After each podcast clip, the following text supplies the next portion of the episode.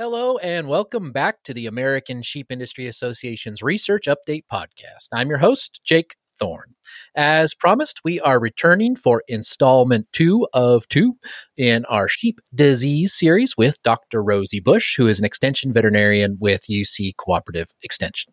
Last month, we discussed disease prevention. Uh, if you haven't had a chance to listen to that episode, I highly recommend it. But Dr. Busch has graciously agreed to return to our recording studio to answer our questions on disease treatment in the flock this time. Thanks for being back with us today, Dr. Busch. Yeah, thanks for having me, Jake. It's great to be here. I mean, you're in you're in California. I'm in Texas. We're doing this online. We can call that a recording studio, right? Absolutely. As we uh, jump into disease treatment, um, I want to start with kind of a thirty thousand foot question broadly speaking, what are the key elements of successful disease treatment? That's such a good question. Um, I think it's what makes us a little bit different from small animal vets and all this. Like, obviously, animal well being and animal survival is a huge portion of disease treatment and what you expect as an outcome or what you're hoping for as a positive outcome. But with livestock, we also want an animal that is going to be able to maintain productivity. So I think that's another thing to consider when we're deciding if we should be treating an animal or not is what is this outcome? Yet will she survive? Hopefully. But if she survives, is she going to be a productive member of the group? So Right. Yeah. There's an economic side uh, in that equation, sure. Yeah. So going through all the symptoms of every disease sheep can contract is probably well, it's going to require more time than, than we've got today. But in general, what are some key signs that producers should look for or simple tests that they can conduct to identify sick sheep? Yeah, that's a great. Uh, so I think it kind of goes back to, and I know I said it in the last one, but I'll say it again: is we miss more by not looking than yep. by not knowing. So just being out there and observing normal behavior of your sheep in your environment is probably the best way to be able to identify something that's just not right. You know what? You know, usually there are behavioral changes that happen first before we even notice what system might be affected. You know, it, lamenesses are probably the most obvious one because you're like, oh, okay, they've got a little head bob, or they're pulling up their foot, or they're laying on their knees. But even newer sheep producers might not know that eating on its knees means that its feet hurt. So just looking at normal sheep and becoming really familiar with what that looks like will really help us identify the first signs of disease. Like I said, even before we know, okay, maybe it's respiratory or GI or something like that. Right, absolutely. Uh, one of the things that you know I've always kind of struggled with uh, in with my own animals is being able to tell the difference between an animal that has a disease and one that has a deficiency in something. Do you have any advice on how to maybe differentiate those? Yeah, that can be really challenging. Um, a lot of times, we animals will experience deficiencies actually before they get disease. Deficiencies, typically of you know minerals, selenium, copper, zinc, all those they can cause suppression of immune function, and so you know maybe we might not notice deficiencies, but we will certainly notice levels of disease, um, and so you know, maybe things to pick up on with deficiencies might be a little bit more subtle. So, growth rate, maybe uh, outward appearance as far as, um, you know, how their hair coat looks or their wool, how that looks. Um, you know, I'm thinking the difference between hair sheep and wool sheep. They can be pretty challenging with looking at, you know, those types um, and how that, you know, that the nutrition impacts them. Um, but even just deficiencies in protein and energy can cause, you know, predispose them to diseases. Um, but even that said, I was thinking toxicities, uh, plant toxicities, or things like that can often look like different diseases. And so those can be pretty challenging just from, you know, that standpoint of observing something abnormal, how to know when it might be something that's actually caused by a contagious or pathogen or a bacterial pathogen. Yeah. Well, I, have asked these questions here to kind of start off with because while the, the podcast is about uh, treatment, uh, I feel like it's important to be able to diagnose what the problem is before we apply the, the proper treatment. Absolutely. And so my next my next question is one that as sheep farmers we all have dealt with in, in one shape or, or another. But uh, while we can always you know take a, a sheep to a veterinarian to have a detailed necropsy done if we found a dead animal. Uh, do you have any suggestions for producers who may want to look into doing a, a field necropsy? What should producers kind of do to uh, be successful with that? Yeah. And I think sometimes this comes down to scale and goals. Like smaller flocks may have an opportunity to take an individual, you know, like if they're seed stock flocks and they have high genetic value, they might have opportunities to take individuals into a veterinarian.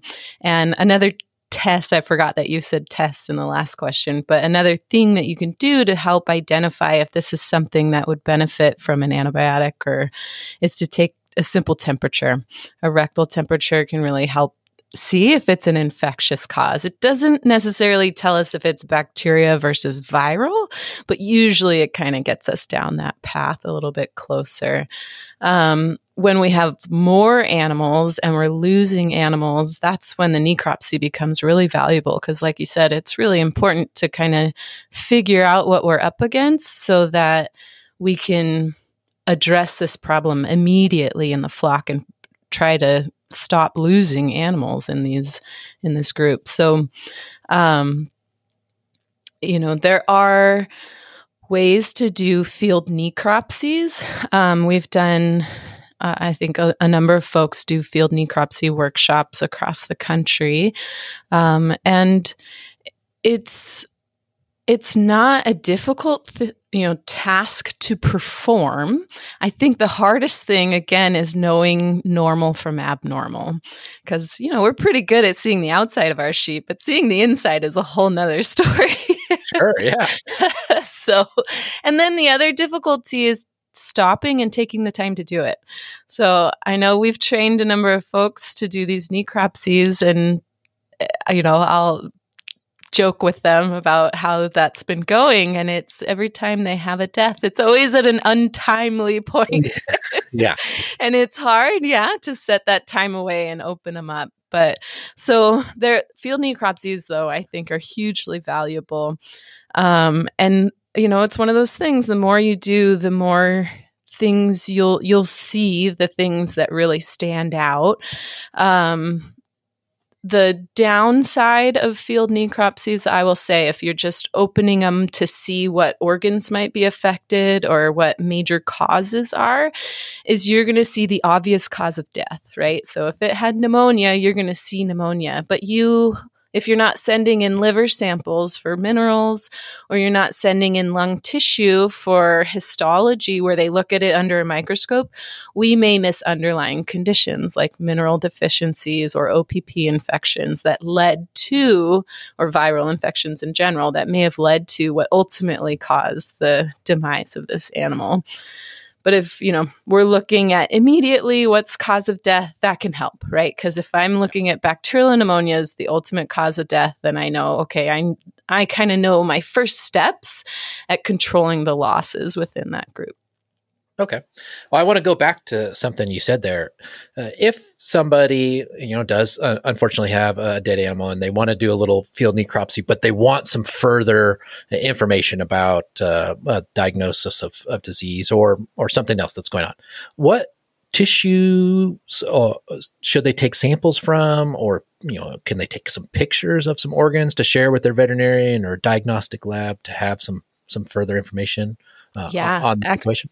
There are a couple of states have some pretty great resources for sending in tissues from a field necropsy. And I know California and Cornell in particular, they charge the same rate as you would for sending in a full necropsy, um, but you get the benefit of being able to ship them in a small box. sure, there you go. so, um, but yeah, so the, one of the I think some of the great recommendations are one to take a picture of the animal where it died. So you can see kind of did it struggle? Does it have any fluids being lost out of it? And those that full picture really helps build the story for what happened with this animal. Um, and then you know definitely taking pictures of id pictures of teeth and then as you open it just general pictures of the organ systems. Samples that are good to take just in general. Obviously if there's any organs that look abnormal it's good to take obviously samples of the abnormal tissue, but it's also good to have normal tissue in there. Um, sometimes the abnormal tissue is so abnormal that the pathologists have no idea what they're looking at. They're like, yeah, right. so labeling is also important. so, there we go. Yeah. Yeah. Um, but liver, lung, kidney, um, those are probably the most common tissues to take.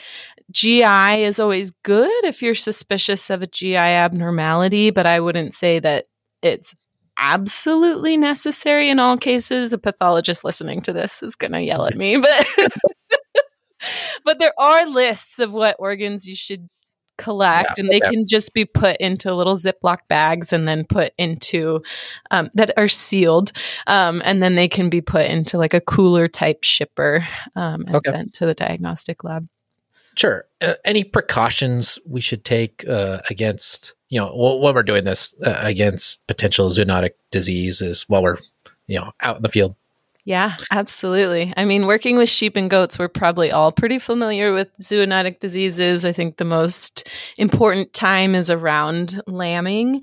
Um, that said, there are diseases like anthrax that if it is the cause of death of the animal opening that animal actually can you know basically be an, an a source of environmental contamination um, right. so there are ways to kind of visually assess if the animal may have died of anthrax, if there was blood coming from any of the orifices, or there's like a little rectal pinch test that you can do. And if it bleeds from that, then probably shouldn't open that animal. Okay. So, Good to know. Yeah. um, but for PPE, yeah, I guess, you know, making sure that you can be as clean as possible. If gloves are available, that's always good. But I always get messy everywhere. So just making sure you're able to clean before you go home or change clothes if that's something that is allow, you know, available, then that's probably a good idea. Okay. Back to discussion on uh, live animals here. Yeah.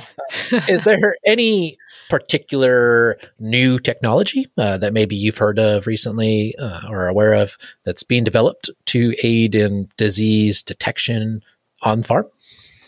Yeah, so there are a number of technologies that I don't know how new they are. I know they've been investigated for at least a decade, but things like, um, oh gosh, like thermal videography, um, and a lot of those are kind of more available in confined spaces. So if we're doing confinement feeding at feedlots or in barn housing, then there are cameras that can basically look at the core temperature or the external temperature of um, sheep. And so, based on that, how that changes throughout the day, they can maybe determine if the animal has a fever, um, things like that. Um, I think things that might be more broadly accessible would be um, pedometers or accelerometers or um, those kinds of things that track oh. animal movement and behavior. Those things are, you know, probably pretty good at detecting changes. And yeah. I don't know if they're better than the shepherd's eye, right? Like if we're out there every day looking at them anyway, then we might actually be able to perceive them. And it would be interesting to compare those two, you know, between an experienced herder or shepherd and the AI or the computer and how yeah. well they're able to do that. But yeah. Yeah, that is it. That is an interesting thought. Okay, so uh, to the to the treatment side of our discussion, uh, you know, one of the first things that we often think about when we see a, a sick sheep is maybe it needs an antibiotic. Can you describe for us h- how an antibiotic works once it's inside of the body? Yeah, that's eh, there so that we don't have a ton of antibiotics that we can use in livestock. Um, a lot of the ones that we do use are a little bit older. Uh, i think the newest antibiotic that we have available to us are the i'm probably going to get this wrong but like Draxxin and gamithromycin and those types of antibiotics the macrolide class. Um, but those you know we've had those since the 90s and um, so, but they all kind of work in different ways. They, some of them are, um, have, let's say, they penetrate into the body differently. So either they're water soluble or lipid soluble. So it basically means they have access to different tissues at different levels. Um, and then basically, once they get to those tissues, they kind of go all throughout the body. And if there happens to be bacteria there, they also have different ways of affecting bacteria. So the oldest antibiotic we have is penicillin, and that antibiotic um, interferes with cell wall synthesis. Well, not all bacteria have cell walls. Sure. So, you know, if we have a gram negative bacteria without a cell wall, it's not super effective against those. And actually, most, I mean, there's a lot of bacteria that that cause pneumonia, for example, that are gram negative bacteria and don't have cell walls. So something like penicillin might not be the best first choice for those type of bacterial infections. Sure. Well, I I'm curious because, you know, we do see some different product, you know, trade names, uh, penicillin, uh, LA200, Draxxin, like you mentioned. And one of the first things you notice is there's a huge price gap between, yeah. uh, or price differences between. And so I'm wondering, you know, uh, you, you explained that there are some differences. Is it, is it the, how new those products are that helps influence the cost of them or, or the price of them or uh, the effectiveness of it? Uh, why is there such a big, big difference there? Yeah, I the price gap is mostly because of how new and yeah. so the regulatory burden that they had to overcome to become a licensed product in the US. So penicillin LA200 have been around for decades oh, and decades. Yeah. so those are that's why there's such lower um, cost, and there are differences between them as far as like what, like I said before, what types of bacteria they um, you know affect our newer antibiotics like Nuflor and tend to be broad spectrum. So they will probably wipe out almost any bacteria that they come across which has its pluses and minuses you know? So yeah. Yeah. So you brought up penicillin. Last month I, I, asked a question as we were finishing out that podcast to uh, tease this episode uh, and you you talked about penicillin dosage on the label and, and how maybe that's not the best thing to follow. So, can you update us on, uh, on and give us some, you know, a nugget of veterinary advice here and, and what should we be doing if we were going to use penicillin? So, penicillin, like we said, has been licensed in the US for a long, long time, since like the 60s for livestock medicine. And um, so the dose that's on that label is probably what was effective a long time ago. Um, and bacterial populations have become more and more resistant to it. And so now the effective dose of penicillin is like tenfold higher than the labeled dose. Um, so it's, yeah, I think it depends. There are different dose regimes that can be given. Um, there's like 22,000 IUs per kilogram body weight on there you or you could do twice that and so there's different dosages that are appropriate for different diseases and different animal species even but they're all extra label and so as far as you know f- legally to use drugs extra labelly we need to have a veterinarian give that yep. Basically that dosage prescription or you know oversight of the use of that drug extra labelly and then it's their liability that is basically covering the extra label use of those drugs. Sure. Absolutely. Uh, when might it be incorrect though to administer an antibiotic to a sick sheep?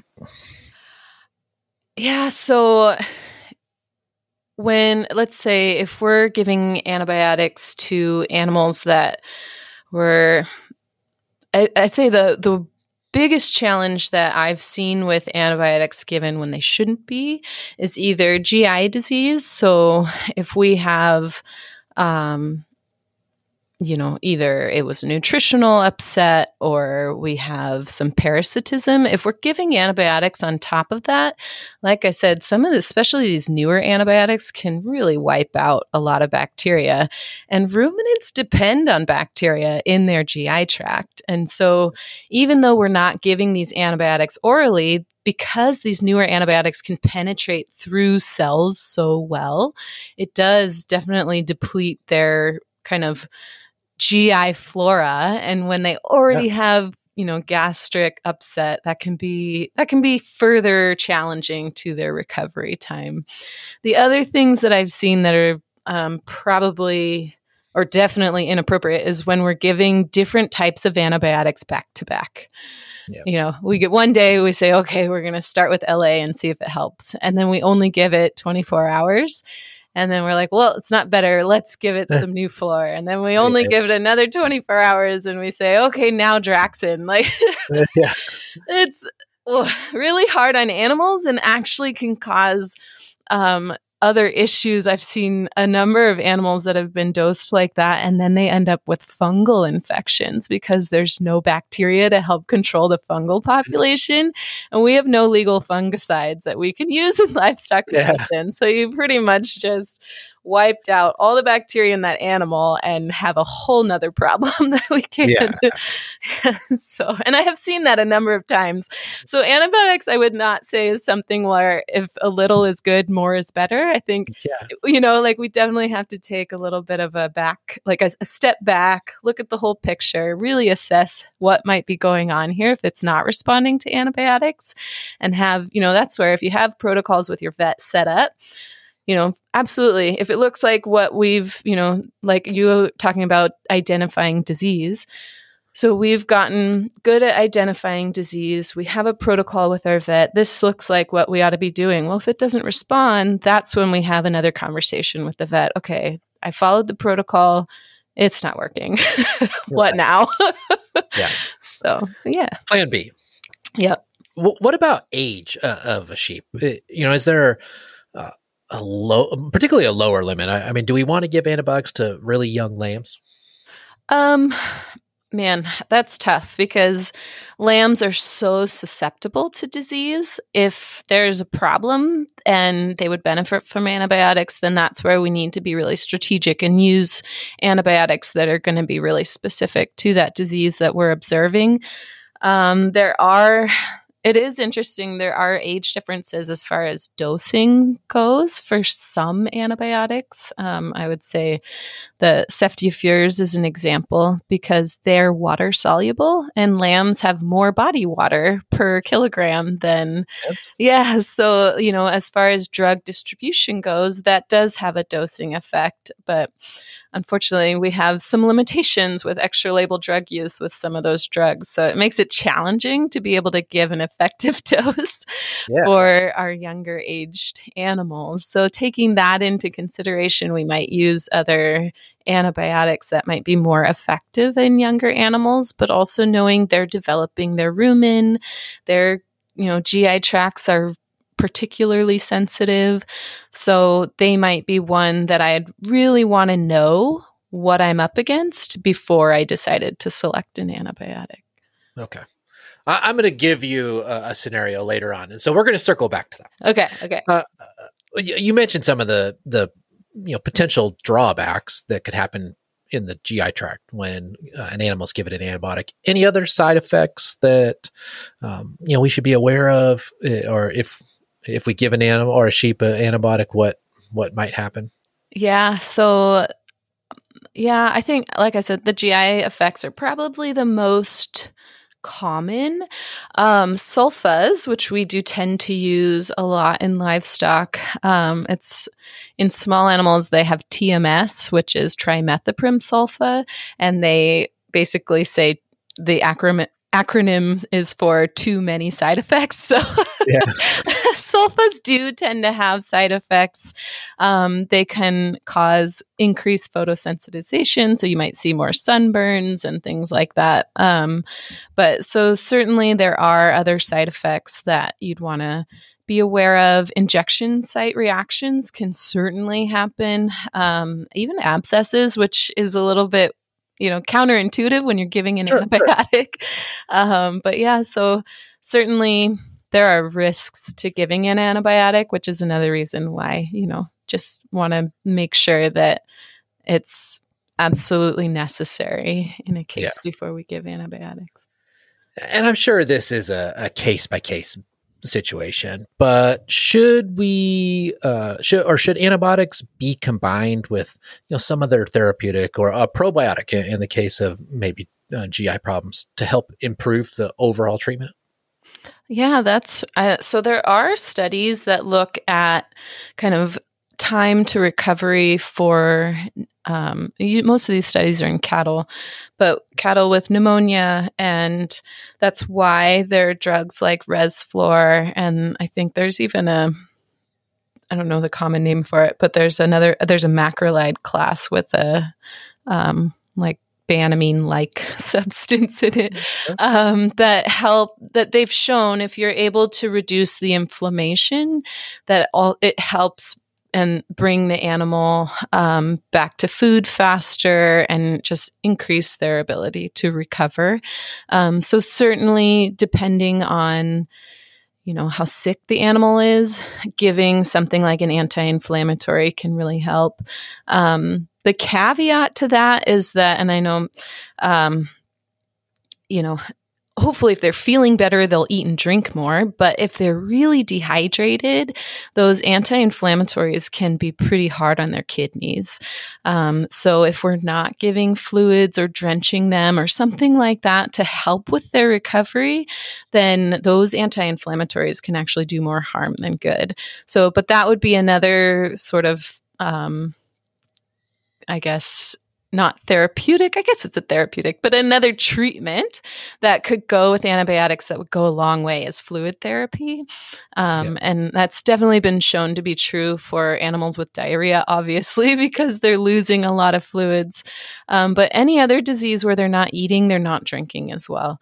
Um, so fluids can really help their recovery. And especially when you think about it, these antibiotics we're giving in one spot and you need good blood flow in order for that antibiotic yeah. to be delivered to where you need it to go. So, really, um, making sure the animals aren't super dehydrated, um, getting them on feed and onto water, or making sure water is close and available to sick animals um, is really important. Um, probiotics, I think, are good, but they pretty much have to be given every day if they're going to be effective. So, especially in the face of antibiotics, they'll yeah kind of be succumb to the same fate as our yeah, GI sure. microbes. okay, so, fair enough. Yeah. All right. Uh, you, you, you mentioned inflammation, uh, and I'd like to ask you how corticosteroids work, and and you know under what conditions they are the the best option to treat an animal. Yeah. So corticosteroids are like um, Flunixin, but on steroids. Is that okay to say? so when sure. you say something's on steroids, it's just going to have a big effect, right? Yeah, there we go. Okay. Banamine, um, Banamine disrupts the inflammatory cascade at a lower point in the cascade than steroids do. Steroids affects the inflammatory cascade almost at the very top, if that makes sense, like the origin of this inflammatory ca- inflammatory cascade. Um, so when we give corticosteroids, it has a huge effect, um, which is good in some cases. Um, in some cases, uh, for example, Mannheimia hemolytica, that might be a bacteria most people have heard of with sheep. It causes pneumonia, it can cause blue bag. That bacteria is so just nasty. It it recruits inflammatory cells just so it can annihilate them. and so that all the inflammation is doing more damage than the bacteria itself, if that yeah. makes sense. Sure, yeah. So in some of those cases, giving something like a corticosteroid can actually be really helpful in minimizing the severity of that disease. Um, but in other cases, it can corticosteroids have an immunosuppressive effect because it's yeah. higher up on that inflammatory cascade. So in some cases we actually want the immune system to function because yeah. most of our antibiotics don't actually kill bacteria. They just stop the growth of bacteria and we expect the immune system to come in and clean up. So if we're suppressing the immune system and giving an antibiotic that doesn't actually kill bacteria, then it's it's probably going to be a little bit harder to clean up that infection that's going on. So, corticosteroids are good in some cases, but maybe not super helpful in all cases. Sure. So, you know, the immunosuppressant is that the major you know, quote unquote side effect of uh, uh, these anti-inflammatory drugs, uh, even dexamethasone or, or something like that. Yeah, um, immunosuppression. They have the same impact on kidneys like flunixin because it, again, it's the same cascade, just higher up. So, kidney um, challenges usually only if the animal's dehydrated. Normal animals that are not dealing with dehydration don't have the same kidney problems. But obviously, we're not giving steroids to normal animals in this case. Right, so, yeah. yeah, always something to be keep in mind and make sure the animal's drinking and the urine looks like a nice dilute color. If you see an animal peeing and it's brown or red, that's a big problem. sure, absolutely. Yeah. yeah. So, so we often think about when we deliver medication to our sheep that we're going to give them a, a shot but there are some options where it can be uh, you know delivered in the feed or even in the water. What are the differences and how the animal takes in uh, that product uh, and how it may affect them or how successful it may be in, in the treatment yeah, those that's a good question. And I'll never forget. I was in a meeting and there was someone, you know, I used to work for the state and worked on antibiotic issues quite a bit. And there was someone like, I can't believe that you put antibiotics in animal feed. Like, who would do that? My children, I wouldn't put it in their cereal. I'm like, hold on. Oh, yeah. it's just another route of administration. We right. like almost always give our children oral antibiotics. Yeah, exactly. like maybe not in their cereal, but I have definitely put yeah. it in applesauce before. Yeah, yeah. I just had to tell that story. I think it's so yeah. funny because when we think of animals, we're not think, you know, when we think of putting antibiotics in feed, we're like, "Oh my gosh, this must be a daily thing." Well, no, it's just a different route of administration. But one of the important things with that is we're feeding ruminants. So we have to recognize that not all antibiotics are therapeutically effective when given orally at mm-hmm. all doses. So, um, when we're giving antibiotics in feed, we need to consider, you know, wh- how well it will be absorbed and what impact that might have on the rumen. So that's why we tend to give most antibiotics through an injection because it has better availability to the animal. But antibiotics like sulfa boluses are pretty darn effective given orally. So, yeah. Okay. But on on injections, you know, what about subcutaneous versus intramuscular can, uh, injections? What's the difference there? Yeah. So the main difference is um so there's um the whole science behind how drugs are distributed through the body. And the main difference between those two tissues is blood supply. So the muscle obviously has a higher blood supply than just between the skin and the muscle or in that fascial plane where it's mostly connective tissue. And so when you give an injection in the muscle, it's absorbed faster, um, but it might not last as long. Um, and then a lot of these drugs are actually labeled for one or the other or both. And if they have both, you'll notice that the withdrawal period is different for two of them. And that's because when we're giving it subcutaneously, it just resides in that space for longer. It's taken up slower. It might last longer. And so the body clears it slower. So it is important to recognize that, especially when we're using these drugs off label, that they could have very different withdrawal periods from what's actually written on the label. Okay. So, what are the preferred injection sites, either for subcutaneous or, or intramuscular injections for, for sheep? Yeah, most of them are subcutaneous.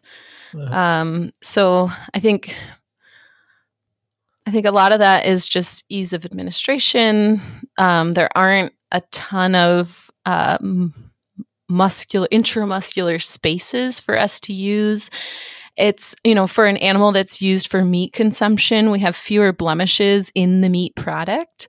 Uh-huh. Um, you know, the neck is a saleable piece of meat for lamb. And so, you know, that's something that we don't really want to blemish. So, under the skin leaves fewer scars basically of the carcass and so i think that's why that's a really prominent site for giving injections okay uh, and you know needle size is that part of the decision equation? Um, you know what what is the preferred needle size i guess when we're giving an injection to a sheep yeah as, definitely. I think needle length is really important. So i tend to use an inch or less um, and that's because the longer they are, um, you know, the more likely we are to get to un- into the muscle. And then actually, they have, you know, more of a kind of fulcrum for breaking. And yep. needle breaking is a huge contamination problem for meat animals in general. Um, so, something that we want to be really aware of for meat quality. Um, as far as gauge, it just depends on what drug we're giving and how thick the drugs are. Yeah. So play it play it by ear. Yeah. okay.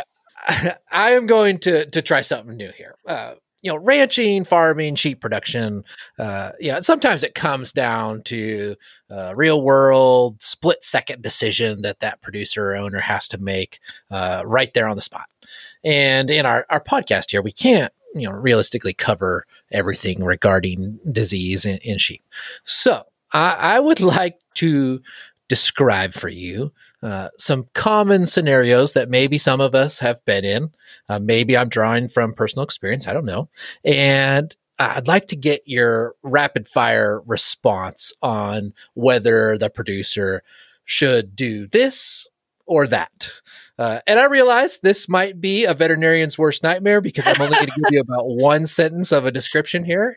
Uh, and so I realize this is maybe putting you in an uncomfortable spot, and I apologize ahead of time. But I think this will be fine. Yeah. this is like the typical since you're here, Doc. yeah, exactly. Exactly. Okay, here's my first one. Uh, I have a sheep and it has an abscess under its ear. Do I or do I not drain that abscess?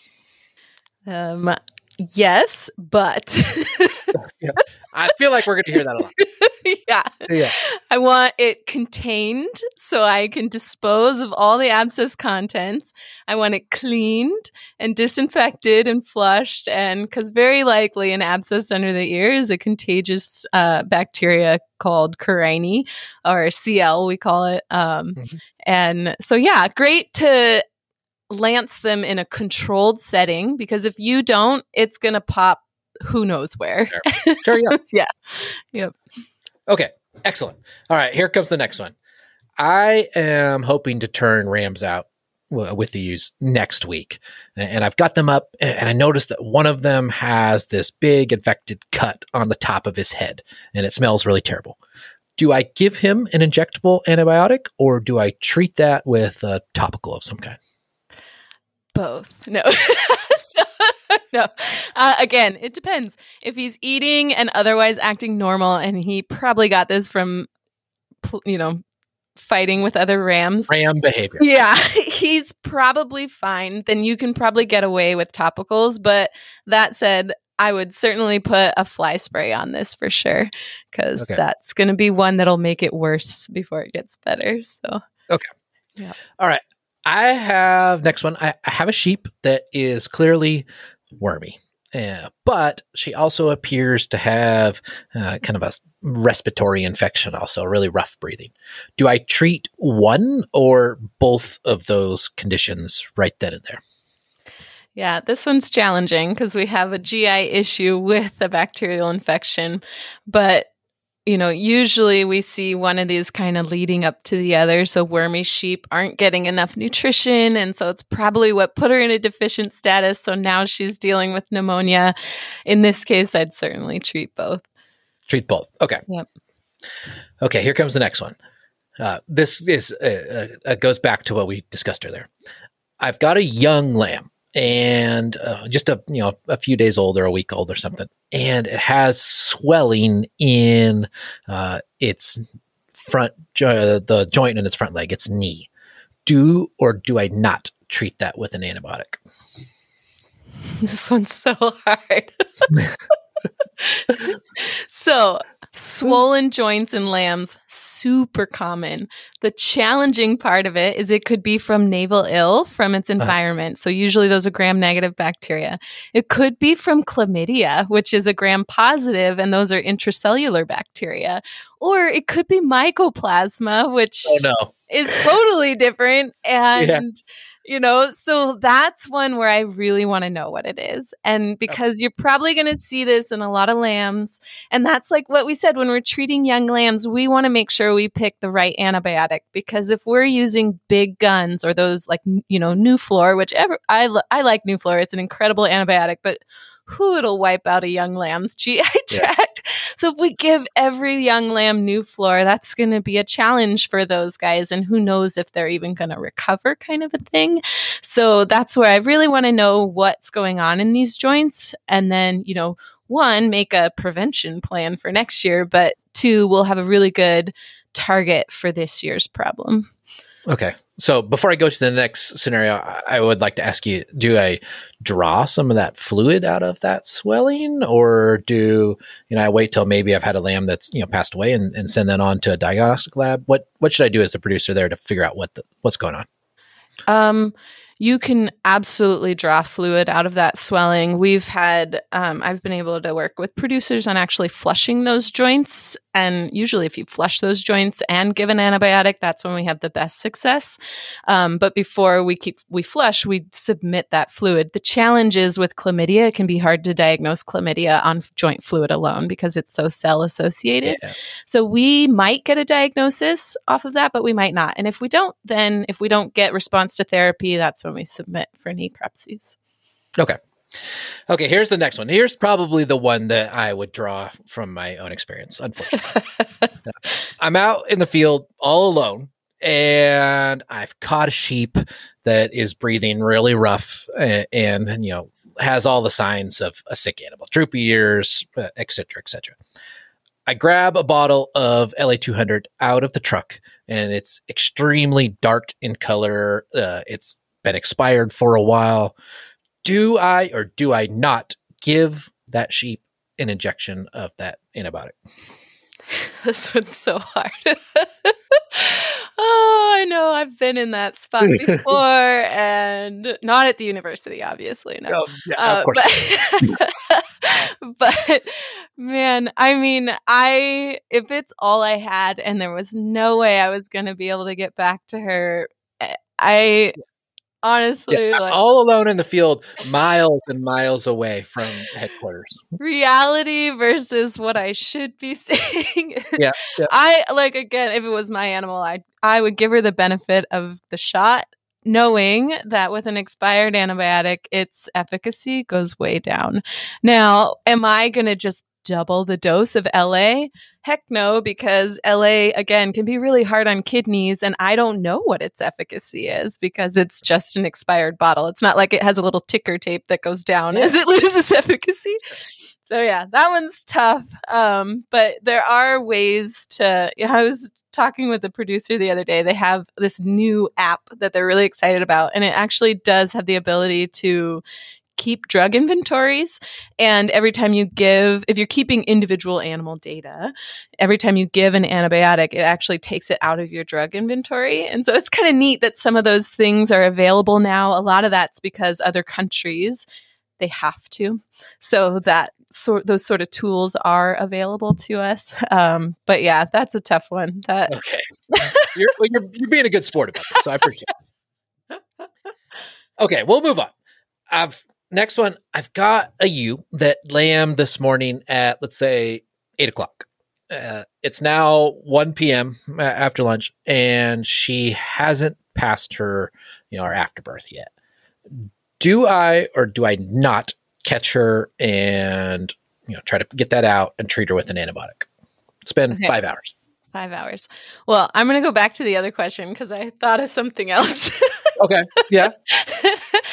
So, one thing that should be mentioned is if we give an antibiotic before we submit samples or animals mm-hmm. to necropsy, we could mess up our necropsy results, oh, if that makes sense, right? Yeah. So, if I have a pistol in my truck, uh. I may decide, hey, I've seen a couple other of these. I'm going to sacrifice her, bring her in for a necropsy. And so if I just, if I just, so that's another option. Just that I'd yeah, that yeah, no, that's good. That's good. That's no, I understand. Yeah. um. Okay. Retained placenta. It's been there for five hours. Yeah. Um, I personally would catch her. Retained placentas to me can mean a number of things in litter bearing species. It could truly be a retained placenta, and that is a problem.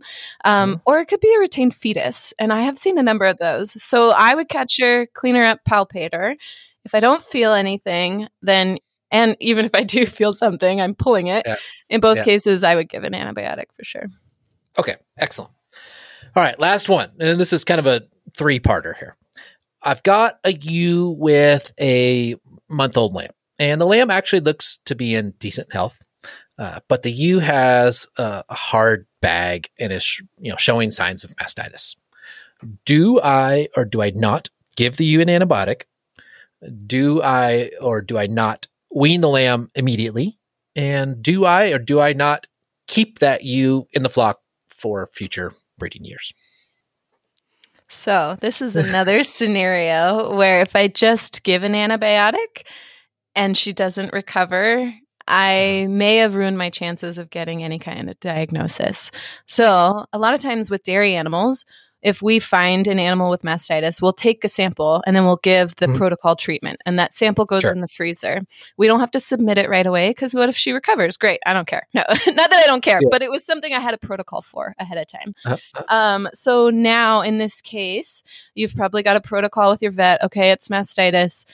I'm going to take a sample save it to put it in the freezer or in my cooler for now, freeze it later. And then I would give her an antibiotic based on that protocol that I have with non dairy animals, we benefit from being able to give an injectable antibiotic and choosing an antibiotic that actually penetrates the mammary gland. And you get really good drug distribution in the mammary gland because we're not worried about milk withdrawals. That's not as much of a concern. Um, so those antibiotics can be pretty effective. Um, and there's a number of different choices that, you know, you might discuss with your veterinarian for what types of mastitis we're seeing. If, um, if it doesn't respond, maybe it's something more chronic like Coryne. We see you know, unfortunately, a fair bit of Coryne mastitis. Um, in those cases, you know, those look very different. Um, whether we wean the lamb now or not, I I don't usually wean lambs immediately. If she has twins, absolutely remove one of them. That's kind of my rule of thumb. Um, but usually having a lamb on the ewe can help keep milk flowing.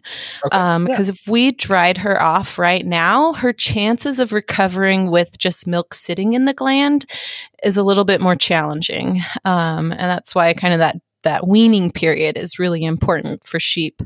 Um, so I'd probably leave the lamb on if the lamb's doing really well. I might, if possible, segregate them because that lamb can become a vector for spreading mastitis to other sheep. Because if it is starving, yeah, it's getting milk some from someone. Yeah, yeah, so yeah. It's probably passing whatever it's got in its mouth from her to other ewes. So if possible, yeah, isolate those. Um, and then if she recovers, you know, potentially if it wasn't, you know, maybe if she just had a little bit of inflammation but not enough to scar the mammary gland, then she could go back into production if we caught it early enough. Um, but that would be one that you'd want to flag for really having a good palpation or you know bag check at weaning to see how she would do. Excellent. Well, well, thank you. That that was good. And thank you. wasn't really rapid fire, but you know. no, no, that's good. I, I, knew you were probably dreading this portion of the podcast. so uh, uh, we're we're done. I'll, I'll tell you that. We're no more questions. awesome. no, that was great. Thank you very much. Yeah. But you know, in a nod to the scenarios that I described to you, not in a very comprehensive way, uh, what you know, are, there some references or a book or a website or an app uh, that producers should be aware of and try to keep handy to answer, you know, these kind of immediate sheep health questions or problems they may have? Yeah. I'm just looking in my office. I have one book that it's small, but it has a lot of the most common diseases. Um, hold on, let me grab it. Yeah. Okay. This is the sheep or Gates Practical Guide to Sheep Disease Management. Um, it's it's a third edition. It's been um, Pipestone Veterinary Clinic has had okay. its hand in editing this edition. Um, it's a good small guide for common sheep diseases. Um, it's a nice one just to get you know a good idea, not too much information, but enough information about what's going on and what can be done to control and prevent these things, as well as what practical treatments might be. That said, I think your veterinarian is probably yeah. your most knowledgeable resource that you can ask questions to and you know that maybe these books can't answer. Um, so and they ha- are usually connected to a network of other veterinarians and other producers and so they have some more lived experiences that can benefit your not only the health of your sheep but kind of the productivity of your operation. Okay Excellent. All right, we, have we've, we've used up probably most of our time, uh, but this has been really good. Uh, and so, just as a, a final, you know, kind of question here, can you leave our our listeners and our audience with a single piece of advice, uh, a takeaway message from our discussion today?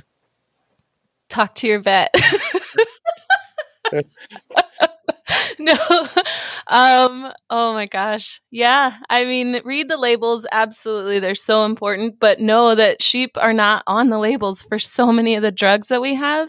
And so having those protocols with your vet is so important just so we don't get drug residues, so that our antibiotics are effective like we expect them to be. Um, and so that we're making treatment decisions that make sense. So our animal, you know, if our animals have um, productivity in these the outcome of the treatment. That should be one of our goals for sure. Okay, excellent. well, like I said, th- this has been fun, and I and you're a you know a great friend to our show, and and I always get really positive feedback uh, when you've been on the podcast. So thank you again uh, for coming on. For I think this is the fourth time now. So yeah, uh, we really yeah. Thank you, Jake. It's so fun. Yeah. Uh, listeners, don't worry. Uh, while we are closing the proverbial chapter on our flock health mini series for now, uh, we will be back next month with a new episode of the Research Update podcast. Uh, but until next time, eat lamb, wear wool, and uh, remember if you finish your sheep chores before the midday heat, I have heard a rumor that you can spend the afternoon catching up on our ASI podcast by the pool and consider it a full day's work. Just a rumor, of course. Have a good day.